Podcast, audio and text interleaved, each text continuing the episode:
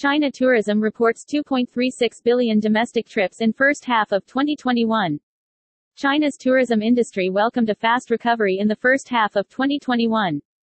Domestic tourism revenue stood at 1.95 trillion yuan up by 208% year-on-year.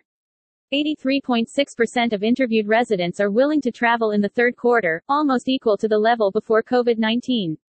78% of surveyed traveling company entrepreneurs have confidence in the tourism market in the second half of 2021. According to the report released by the China Tourism Academy, CTA, Chinese travelers made 2.36 billion domestic trips in the first half of 2021, a 153% increase from the same period last year.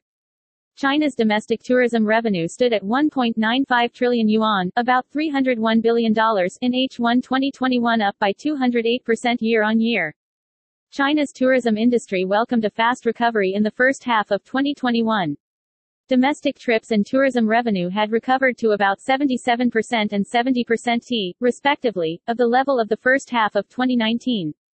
Both tourists and tour operators displayed strong confidence. According to the CTA, 83.6% of interviewed residents are willing to travel in the third quarter, almost equal to the level before COVID-19, and 78% of surveyed traveling company entrepreneurs have confidence in the tourism market in the second half of 2021.